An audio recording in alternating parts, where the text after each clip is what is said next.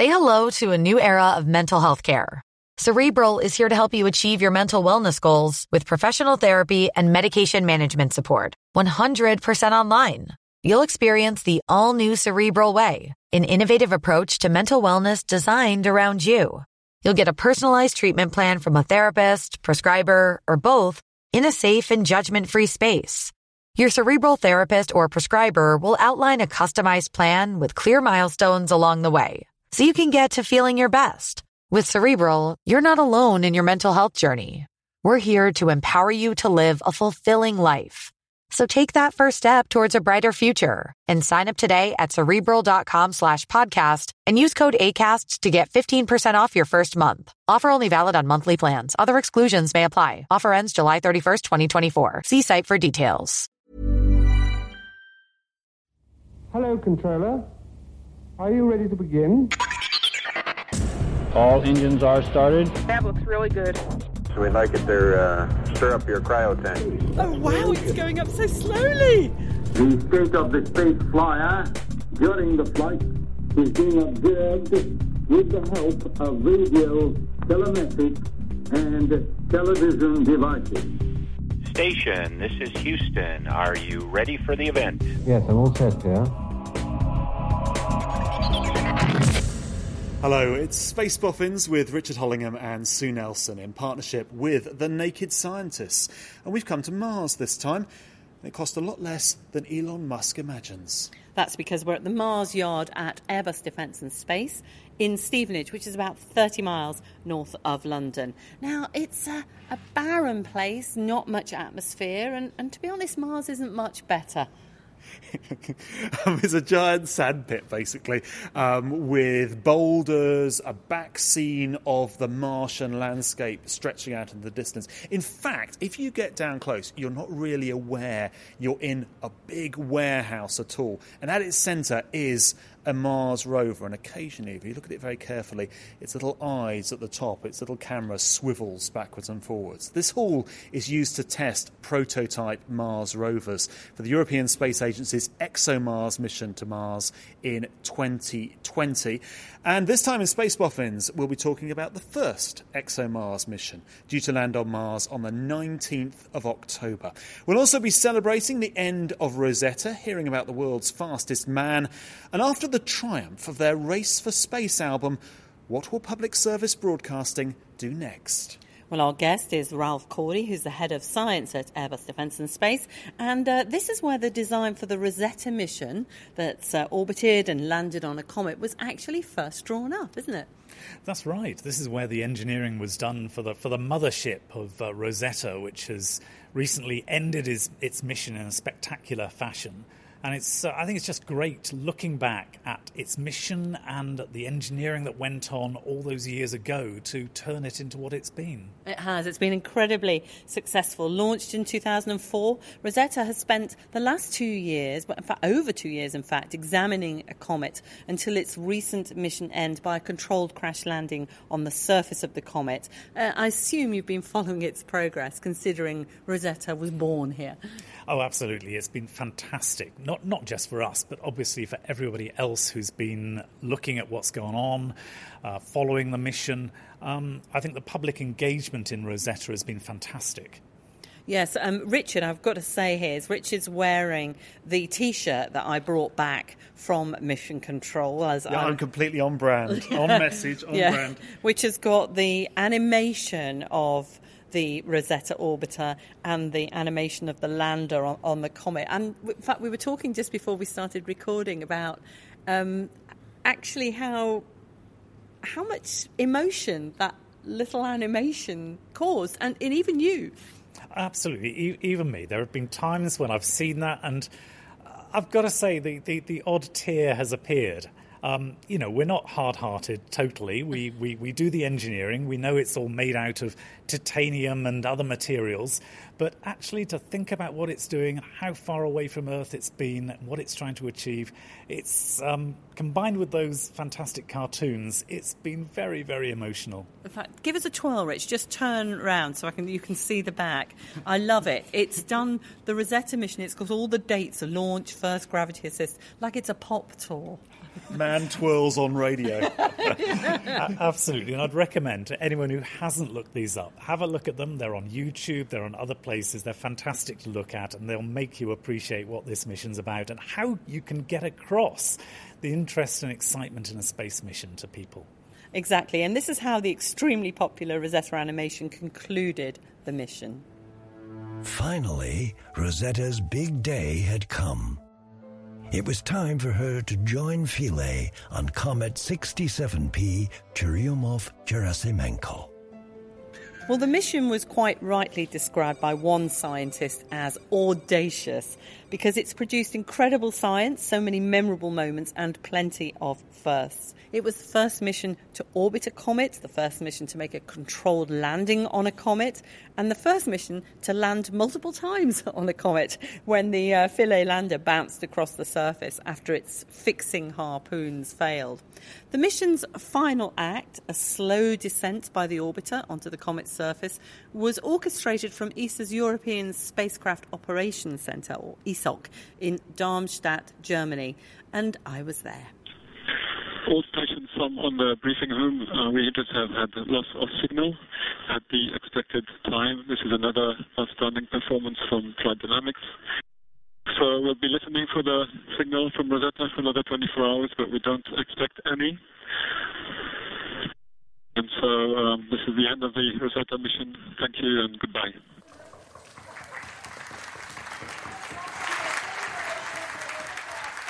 My name is Paolo Ferri. I'm head of mission operations at ESA in Darmstadt. Now, this has been a huge journey for you, a very successful one. It's a cliche, but how does it feel now that it's it's all Yeah. over? Well, it's very sad today. In this moment, uh, we are all all very sad. Uh, we feel it as a loss, and uh, I don't know if you noticed, but in the first five ten minutes after we lost the signal, nobody could say a word in the control room. So it's a sad moment. On the other hand, uh, rationally, we realize uh, it's been another major success of Rosetta. The spacecraft has never disappointed us, and even today, it did its job down to the last minute. It was not at all guaranteed because it was not designed to, to land on a comet. So all this was really an attempt, and uh, Rosetta did it very well. So this is this is the positive part of it. Congratulations. Thank you very much. Yeah, thank you. My name's Ian Wright. I was a principal investigator of Ptolemy, which is still on the surface of Comet 67P. I love the way you say I was, because of course it's over now. No, I am the principal investigator. Of course, we've seen Rosetta being switched off today, and everyone's very emotional about that. But interestingly, Philae is still switched on. You know, we never switched the lander off, so it's actually still alive. So technically, it could be Philae, you know, I think technically it is like possible. Rocky films, just Uh, keeps on going. Yeah, I think technically, uh, although quite unlikely, um, it is possible to detect the carrier signal from uh, Philae from Earth. And uh, there's been talk about a campaign to actually do that. Nothing comes of it. There's no scientific value to doing it, but you know, uh, it's one of those challenges that uh, sort of seem, you know, almost delicious in a way. So what was it like then? I was um, outside in an OB van, sort of with a VT editor.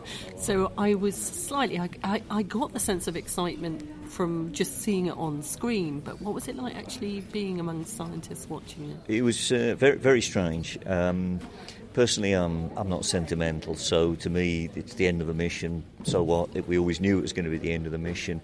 But of course, um, the collective emotion from uh, colleagues and, and people who've worked on it for a long time together was pretty powerful. And uh, yeah, yeah, you could sort of cut the atmosphere with a knife in in the room that I was in.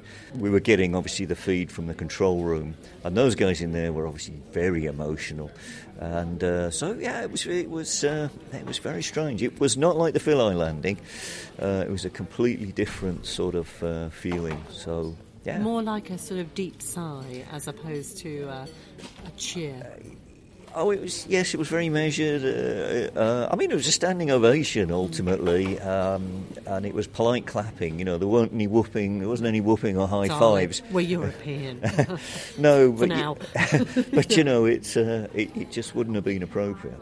And uh, yeah, yeah, for the next, I don't know, half an hour or so after that, everyone was shaking hands and all that kind of stuff. And yeah, some people were obviously either in tears or close to tears. So um, it was very interesting, very strange. I hope there were some anthropologists in the room studying this because it's absolute fabulous case study, I think. Ian Wright, who led the Ptolemy instrument on Philae, and before that, the head of mission operations, Paolo Ferri. Well, meanwhile, I was here in Stevenage, where, as well as the media and VIPs, many of the original team who designed and built Rosetta gathered to witness its final moments. Among them, Ian Costello. So we were responsible for the overall design of the spacecraft, the design, the mechanical design of the spacecraft, and then the mechanical and thermal analysis, and procuring all the bits that went into that. So we worked with these suppliers to make sure it all fitted together, and then at the end we were responsible for the overall testing of the satellite in the thermal and mechanical area. So, did you build any bits? Did you fix any bits on? Well, my only claim to fame is there's one screw on that spacecraft that was quite difficult to access. So, while I was actually in the integration hall one day, some guy said, Oh, we just spend this. So, it was sort of like quarter of a turn at a time. And so, it took me about half an hour to tighten this one screw up. But, and that's the only thing I did touch on it. I don't normally touch satellites. But as far as you know, that screw has never come loose. I, I'm not aware that it came loose, no. I think it's still in there, yes. It, it's a phenomenal project when you look back at it, just in terms of its its lifetime, Yeah. from launch to to wake up to orbit and then the lander release and now finally it's going to end up on the comet it was sent to investigate. Yeah, that's true. I mean, from, from my personal point of view, we, we, we, we weren't involved in the design of the instruments, we were involved in the satellite. So the big thing from my point of view it's first of all getting through the launch environment. So from the mechanical point of view, making sure it survives the launch. And then from a thermal point of view, as you said, the wake up. So it spent two and a half years just sitting there. I think there was basically an alarm clock that said every 24 hours, am I there yet? No, go back to sleep, sort of thing. So, so from that point of view, that hour bit, my personal bit was a success of that. But I do share the mission, you know, the fact that it's, it's been a fantastic mission. Even though the lander only had a few hours on the, the comet, the satellite still produced some fantastic science for people. So it's really good to be part of it. There aren't many missions that have an end of mission event with the media. There is Channel Four. There's there's ITN here. There's the BBC. Various bits of the BBC here. National newspapers. International press. I mean that rarely happens. Some satellites, I mean Envisat, they just just stopped. Yeah, I think it must be the guy that's actually going to press the button to sort of drive it, you know, crashing a satellite in the name of science. It's just an unbelievable thing, isn't it? And I'm, I'm hoping they're going to get some good pictures as they go in and good science and, and things. So, yeah, no, it's nice to have an end because we, we one of the communication satellites I worked on recently, we, we decided as a group to get together just to have a, I think somebody made a cake and sort of just did it that way. So, yeah, you're right, they just normally fade and, and fall out of the imagination, yeah. How do you feel about it ending up on the comet that it, it went to study? Is this the best end as far as you're concerned? Well, I'd not thought about it before, but yeah, what, what you know, yeah, it's, it's, a good thing, isn't it? Yeah, so it's good. It's, yeah, it's a good ending. Yes, I'd not thought about it, but yeah, it's a good ending.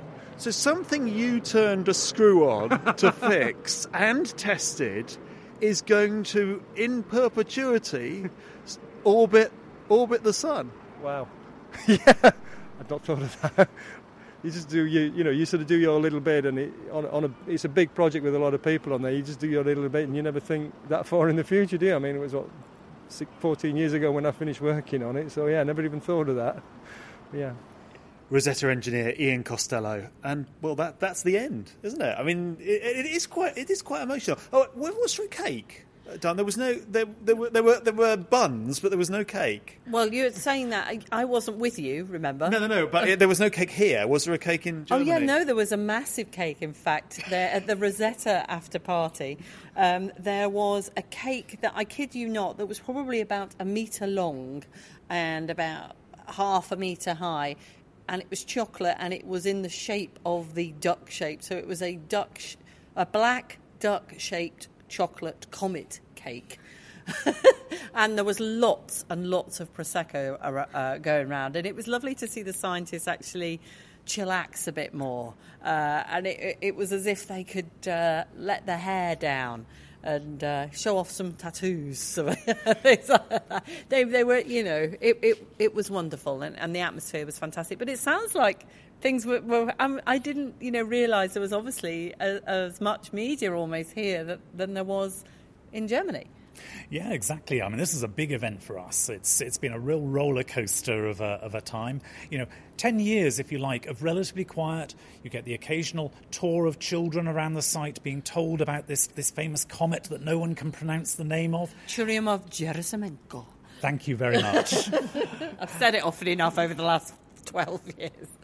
and then bang, you go through the wake up, you go through the uh, the the uh, rendezvous, the landing, all of that business.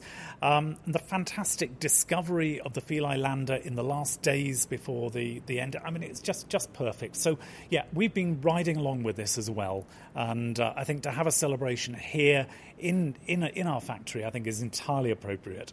What I do wonder, though, for uh, Ian's sake, was that the one screw that he was responsible for wasn't attached to the harpoons that failed to attach the Philae lander. I can be confident that it was attached to a part that worked perfectly.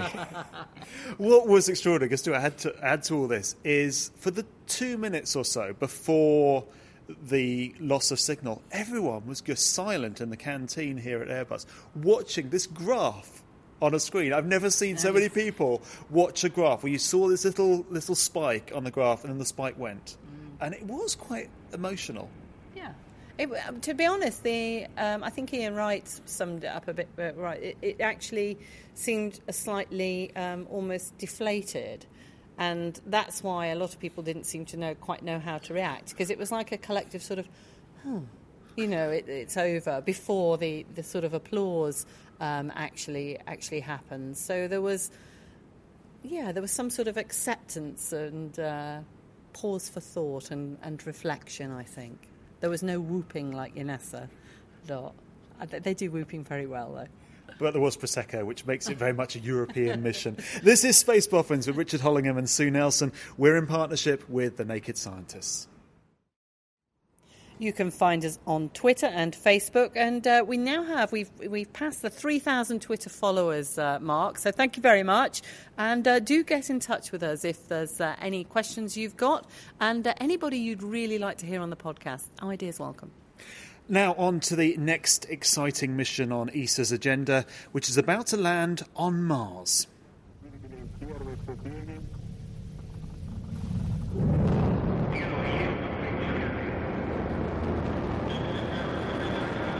ExoMars 2016 launched on the 14th of March this year, and its lander, Schiaparelli, is due to touch down on the surface on October the 19th.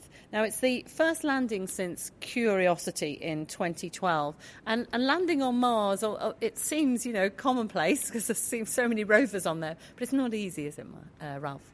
No, not at all. I mean, you, you mentioned the Curiosity landing. I mean, that was however many minutes of terror during the uh, the descent, the nervous energy that gets pent up, because we know it's so difficult. The idea of entering the atmosphere of another planet, of safely going down to the surface and landing safely, that's a fantastic achievement.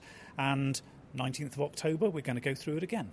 I actually saw Schiaparelli and the orbiter uh, in the south of France. Uh, is it uh, Thales Alenia That's right. Yes, I have to remember where I've been and where, which sounds terribly blasé, doesn't it? But it's normally it can't have been Thales. It can't have been Thales. That's in Italy.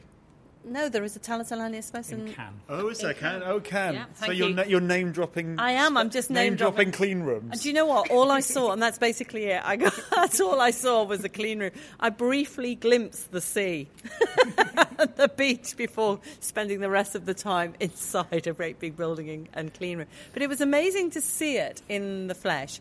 A because the orbiter itself was so large. It was one of those ones. I mean, we passed different spacecraft on our way to the, the, the Mars yard, and they're all fairly small, you know, a metre or so, whereas this was a couple of stories high.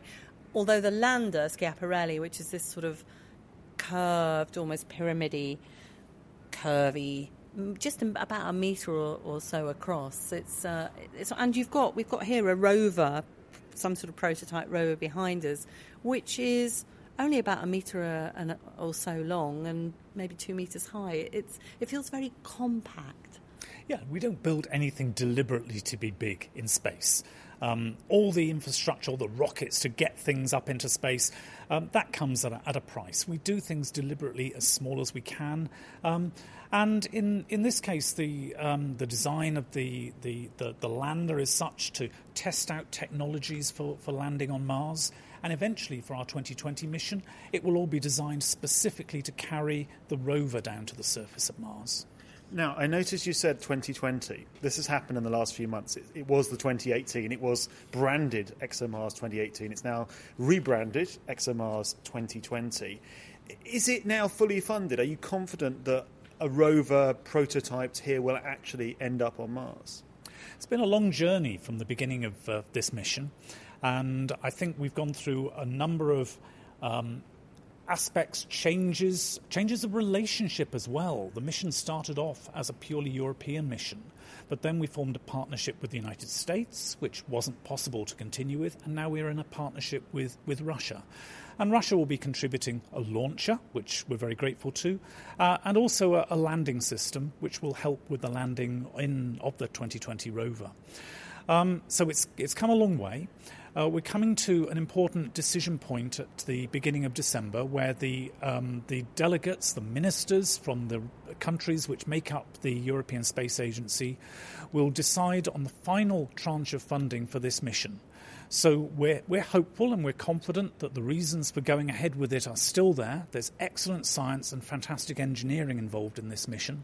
So we're hopeful that those ministers will agree to that final tranche of funding and we can then fully go ahead confidently towards the launch. And this will do something that no other rover has done before, which is to drill into the surface and actually look for the places where there might be life because anything on the surface is going to be just eroded away, isn't it?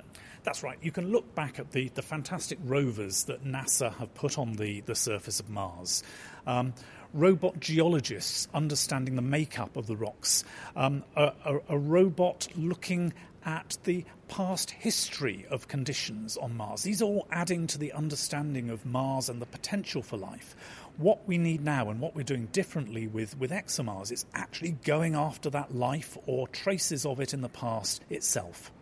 The one thing, though, about this current mission, the, the, the, the one that's about to land, is that the trace gas orbiter as its name suggests, is going to be looking for trace gases, and in particular methane, because methane has been detected on Mars. It could be a geological cause, but it also could be potentially from microbes, so from from life. So there is a quite a lot of science that that could be got out before you even get there from from this mission. Absolutely, it's got its own scientific purposes. Um, and just like we, we are developing satellites to go around the Earth and look in detail at the trace gases in the Earth's atmosphere, that's the purpose here. And it will give us a view on whether there's really methane there, how long it's present for, where it is at its greatest concentrations, and other gases as well in the atmosphere. It will tell us so much more about the processes going on in Mars's atmosphere and about the, the sources and sinks of those gases. Now, Schiaparelli is a, effectively a technology demonstrator more th- more than anything else. It hasn't got a rover. It's going to land on Mars. It might do a few little um, environmental sort of censoring where whilst it's uh, on on the planet. I suppose you might as well if you've gone all that way. But how how much of the technology in terms of the descent and the landing is going to be used? For ExoMars 2020, would that affect the rover, for instance, or is that completely separate? Well, there are certain technology elements on the descent system that are going to be used, are planned to be used on the, the, the rover mission. Things like the, the radar altimeter that's going to monitor this descent and, and trigger certain actions, parts of the parachute system, um, things like that are going to be contributed to the, the, the, the later mission. So we're very um, interested in the success of this. We're, we're confident, but uh, we will be watching it very carefully because some of that technology will be used again. But I must pick you up because there is good science being done on this, and in fact, good science being led by, by scientists in the UK as well. It may not be very long lived, it may have a period of hours or days on the surface, but while it's descending and while it's on the surface, it's actually going to do some interesting science about the, the, the weather conditions and environment of Mars.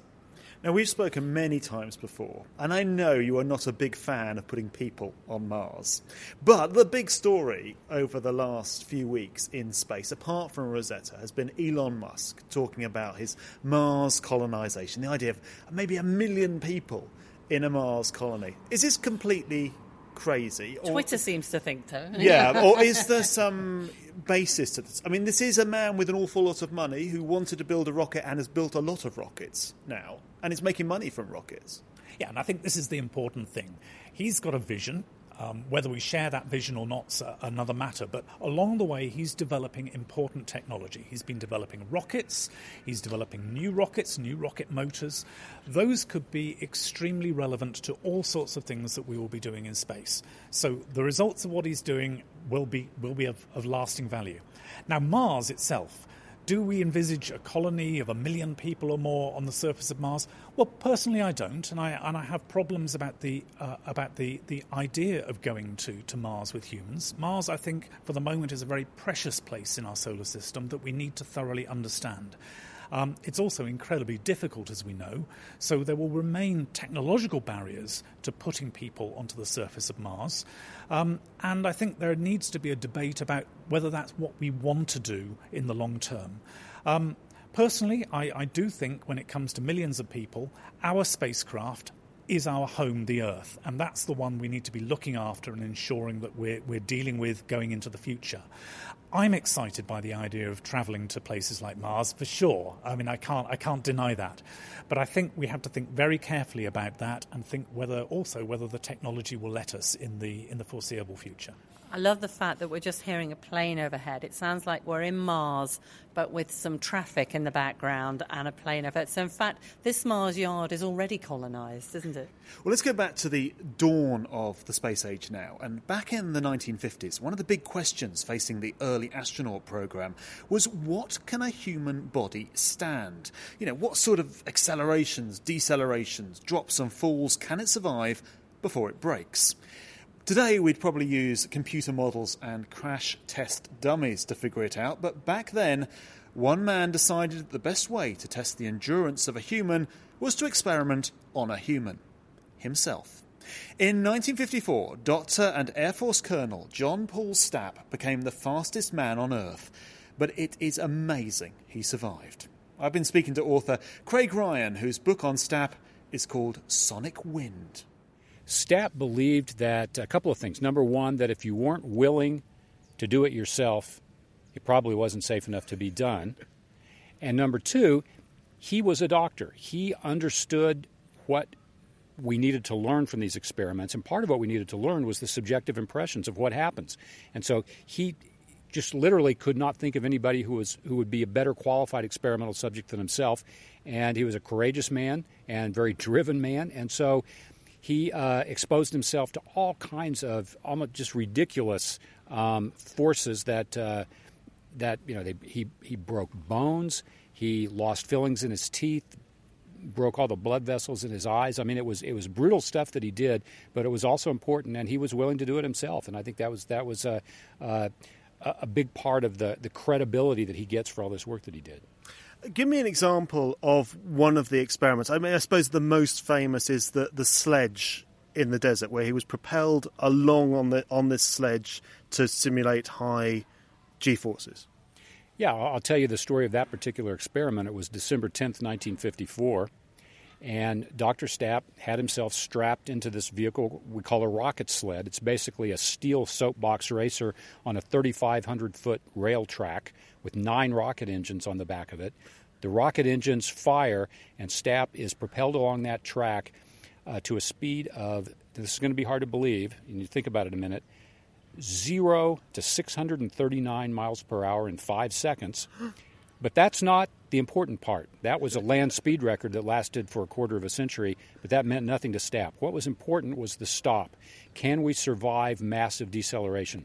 So I challenge you to, to, to, imagine this as I describe it from 639 miles per hour on the verge of supersonic speed, faster literally than a 45 caliber bullet shot from a pistol, to zero in 1.35 seconds. That is a force equivalent to an airplane crash. And what Stapp wanted to know is if a human being is properly restrained and properly enclosed, can we survive that kind of force? Because if we can, that means that we have the possibility not only to survive uh, uh, an ejection from a speeding aircraft or reentry from spaceflight, but we might even be able to walk away from an airplane crash. He must have had some idea before he did that sort of experiment that it would be successful, that he would be able to, well, if not walk away, be carried away and still be alive. Well, he started these experiments with, with dummies, what we would think of today as crash test dummies, and he progressed from dummies to animal subjects. He used chimpanzees to determine the, the, the level of tolerance that he thought a human being could probably uh, survive, but very quickly put himself in the seat and uh, put, put his research to the test, basically, um, you know, put his money where his mouth was, so to speak, to prove that this could be done. I mean, it just sounds unbelievable that anyone let him even do that.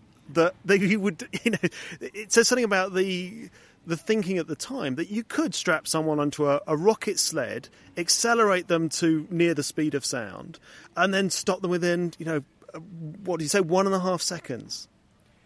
Well, what I have to tell you is that staff superiors in the Air Force were not all informed, completely informed about um, some of the some of the extreme experiments that he was doing. He was working out in isolation at Muroc Army Air Base, later Edwards Air Force Base, in the California desert.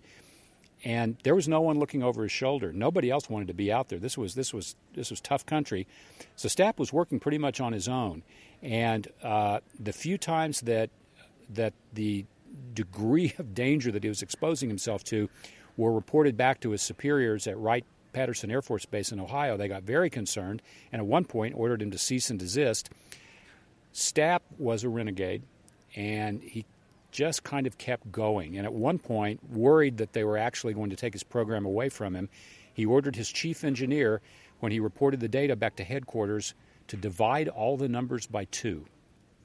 So his superiors knew he was going fast. They didn't know he was going twice as fast as he was actually telling them. And how useful was this research? I mean, what what did it feed into?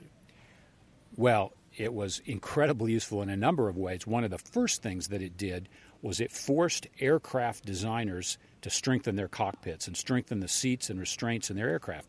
To that point, aircraft designers had um, had basically said there's no need to build a stronger cockpit to withstand these kinds of forces because a human being can't tolerate them.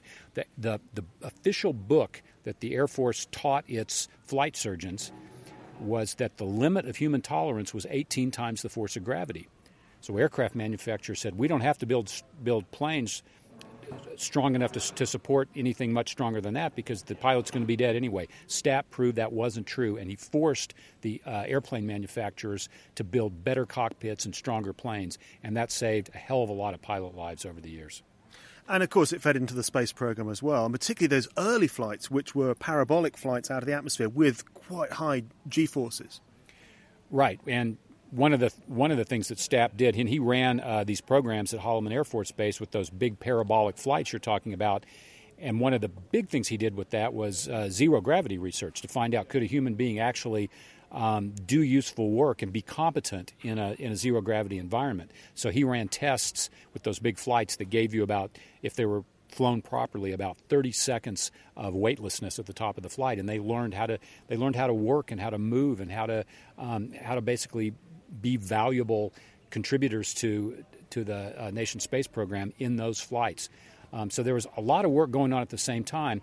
Stapp moved from his uh, these deceleration projects, these rocket sled projects, into high altitude balloon work, and that's where they really pioneered some of the original hardware that NASA later put into their space capsules. Not only the hardware, but the processes. How do you communicate with uh, you know, with that with an astronaut that's in a that's in a rocket, you know, uh, above the Earth's atmosphere? How do you keep them safe and warm? Give them a breathable atmosphere. Stapp solved all those problems long before we ever even had a NASA. Truly the right stuff. Craig Ryan talking about the incredible John Paul Stapp, and I was chatting to Craig at Space Fest in Tucson. His book's called Sonic Wind, which is available everywhere. There's a joke in there. Yeah, I know. Yes. Let's not go it's there. A, it's an American book, and it, yeah, maybe it's a slightly British humour there. Yeah, absolutely. Well, every Space Boffin's record collection includes, I am sure, Race for Space by Public Service Broadcasting. The album has had an overwhelmingly positive review, and the band was one of the headline acts at the recent Blue Dot Music Festival, where we were in fact at. Now, if you've not heard it, the record mixes archive from the space race with original electronic tunes and beats, and it's brilliant. And all their music's written by frontman Jay Willgoose Esquire. I caught up with him recently at the British Science Festival and asked him if he'd anticipated all the love from the space fan community. I think I was a bit less naive doing this album than I was when we did a song um, about Spitfires because that was one of the earliest sort of breakthroughs that we had, and um, I didn't realise at the time. You know, I knew Spitfires were were an important machine, and I knew that people liked them, but I didn't realise how deep the, the feelings went. Whereas with Space, I think it was a bit more obvious. I was expecting to get a little bit more from the kind of um, false flag brigade, um, but there's been mercifully, mercifully little of that actually which has kind of reaffirmed my faith in humanity a little bit, although it's continually undermined by, by other things on a daily basis. But yeah, starting this many years ago, I, n- I never thought we'd find an audience of any kind. So um, I'm not surprised that people are moved by this incredible subject and uh, what an era it was, but I am surprised that people continue to like our music, really. That's a continual source of, of humbling surprise. Blue Dot was not an insignificant music festival to be one of the headline acts at. It was a, you know, it was the first one, but it was a big, it was a big festival. It's just so easy to be humbled by it, by you know, just the scale of, of the Lovell Telescope and, and the history of, of that place, and and being asked to play there. It's the only gig we've ever done where I had a moment afterwards, and I say thank you on the mic. You know, at the very end of the show, not not everything is done by samples. I say a brief thanks, but um, got about halfway through it and I had to stop and just sort of run off stage and um, kind of take myself off. I, I, I, don't know what it was about that show or about the timing of it or whether I was just tired because we'd got back from New York, I think, earlier that week. And, you know, it's easy to get emotional when you're tired. But um, it was the first kind of home crowd thing we'd done for a while. It was just, it was such a sort of warm feeling from the crowd and such a lovely event to be part of. It was, yeah, it was great. It, would be lovely to go back there as, as a headliner one day. But, um, yeah, we can't get ahead of ourselves. And do you now feel a, a, space geek yourself? Do you feel, you know, that you've learnt a lot about space? Because you have immersed yourself in this archive, both the American archive, but also the, the Russian archive. I mean, that's, that's quite a rare privilege as well.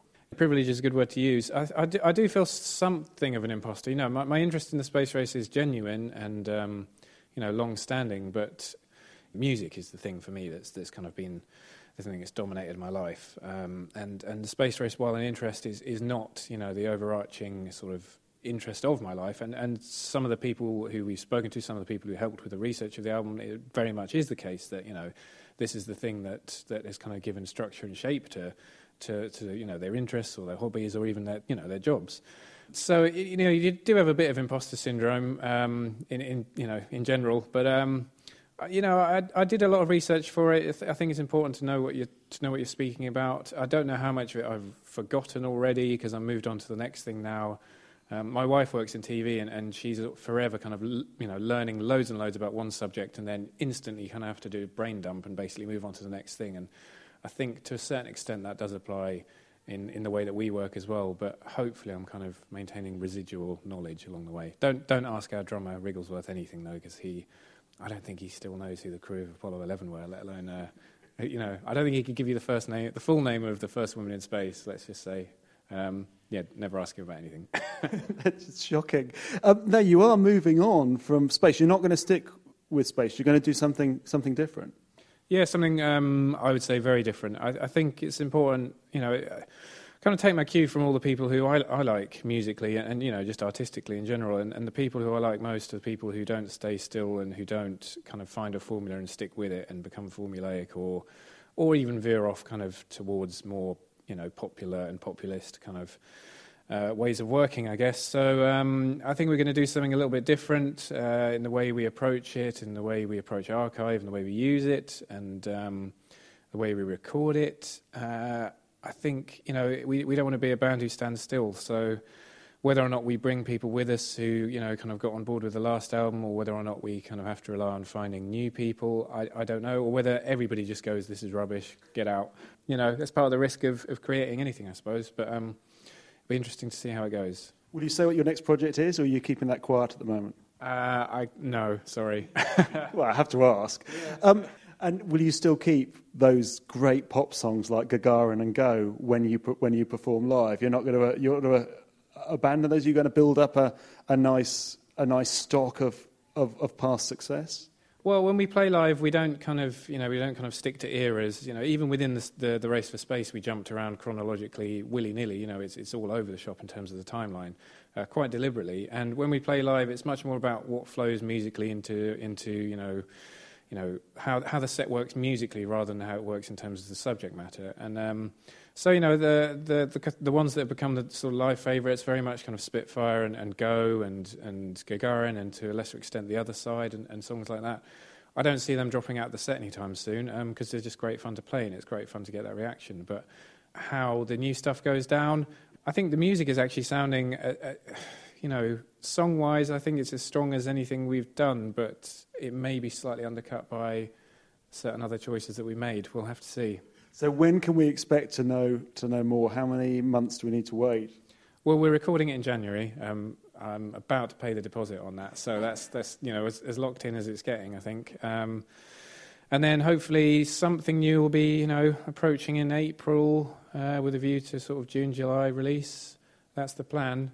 You know who knows what life holds in store, but that's the plan.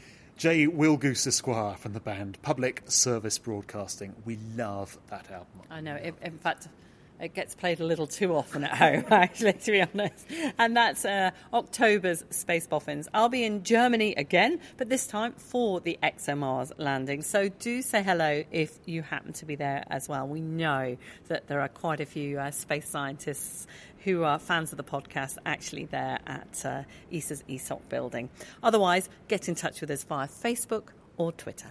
Space Boffins is supported by the Atrium Space Insurance Consortium. And thanks very much to our guest, Head of Science here at Airbus Defence and Space, Ralph Cordey. Now, Ralph, we've been in the Mars yard for the whole time. We've got the uh, Mars rover with its six wheels, with its little eye stalk. They're doing various tests on it.